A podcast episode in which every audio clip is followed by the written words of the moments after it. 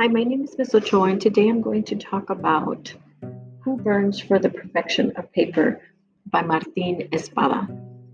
Basically, what this poem reminds me of, of a quote that I've heard before, and it goes like this We often take for granted the very things that most deserve our gratitude.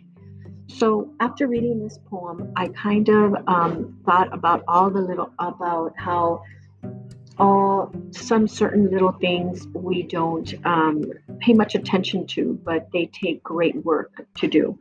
Um, one of an example that I have is um, about my dad. So when he was younger, he didn't know what he was going to do when he graduated from high school, and he went out to work as a construction worker and it was very hard for him physically um, working in the hot sun working all day um, he didn't like it. He, he was the one that was in charge of putting the cones down to measure where the lines were going to be and he decided that he was going to um, go to school and get a degree and he ended up becoming a pharmacist.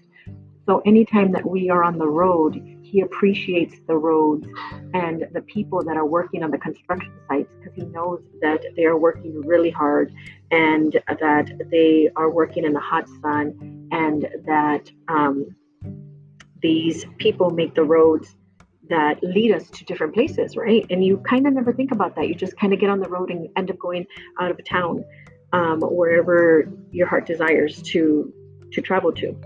Um, so I'm going to read the poem "Who Burns for the Perfection of Paper" by Martin, es- Martin Espada. At 16, I worked after high school hours at a printing print that manufactured legal pads, yellow paper, stacked seven feet high and leaning as I slipped cardboard between the pages, then brushed red glue up and down the stack. No gloves, fingertips required for the perfection of paper, something the exact rectangle. Sluggish by 9 p.m., the hands would slide along suddenly sharp paper and gather slits thinner than the crevices of the skin hidden the glue would sting, hands oozing, till both palms burned at the punch clock. Ten years later, in law school, I knew that every legal pad was glued with the sting of hidden cuts, with that every open law book was a pair of hands upturned and burning.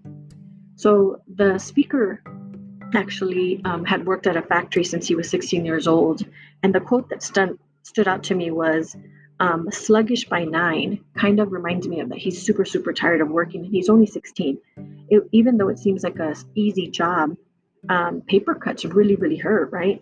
It says and he would gather slits thinner than the crevices of the skin hidden and then the glue would sting hands oozing.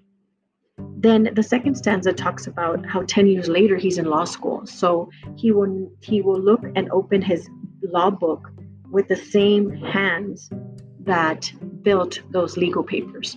So um, it kind of reminds me that everything in life isn't free and that you need to work hard for what you need and what you want. And at the end, hard work always pays off.